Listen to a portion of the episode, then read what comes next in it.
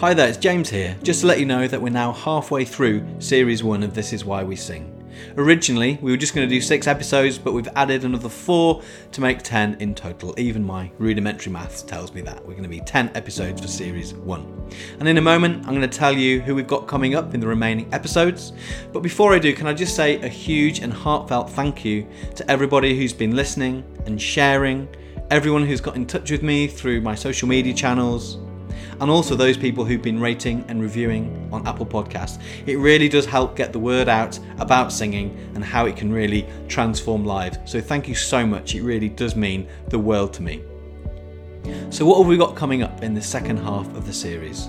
Well, Episode 6 is with Chris Wood, who's a songwriter, and we talk about authenticity and being yourself and how the human voice can really convey a sense of place and meaning.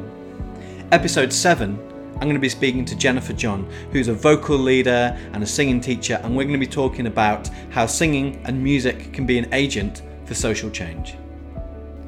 Episode 8 is with Grammy Award winning composer Eric Whitacre, and we talk about how singing can create social harmony, both in person and also virtually as well.